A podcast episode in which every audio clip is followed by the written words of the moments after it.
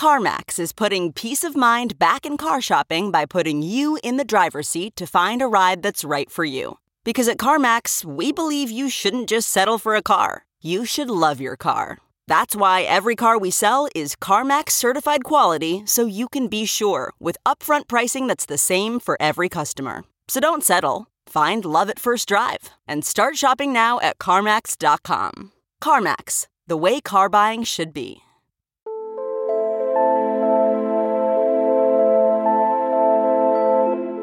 Hi, Crime Files listeners. I'm Kara Small.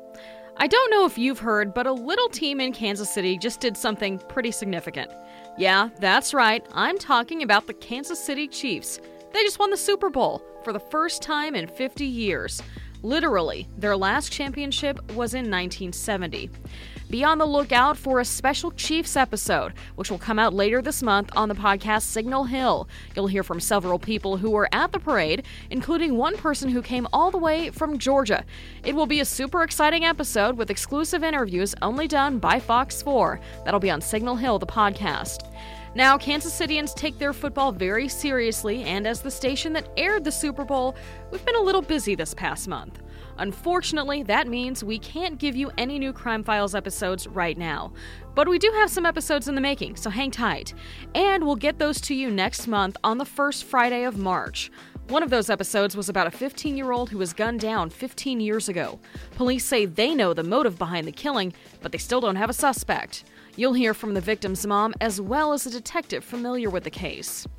If you need something to listen to in the meantime, and you've already listened to all of the other Crime Files episodes, you might want to check out Crime Files, the Justin Rey letters. If you don't know, this is a spin off series of Crime Files that dives into a bizarre case that involves a man accused of murder and the letters he sent to one of our reporters while in prison. It's a creepy, gory, true story right here out of Lenexa, Kansas, and you might really find it fascinating.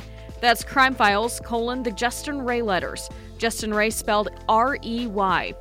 If you want a little change in scenery, you can check out our music podcast, Crazology. Producer Kendall Swank sits down with a variety of artists, many of whom grew up right here in and around Kansas City. They discuss their music, and you even get to hear full length songs in each episode. The most recent conversation is with KC native Calvin Arsenia, an electronic artist who also plays the harp. That's Crazology, the podcast. Our other podcast has also been really popular with recent snow and ice events. You can listen to Fox 4 meteorologist Joe Lauria talk with experts on weather, climate, and more on Joe's Weather World.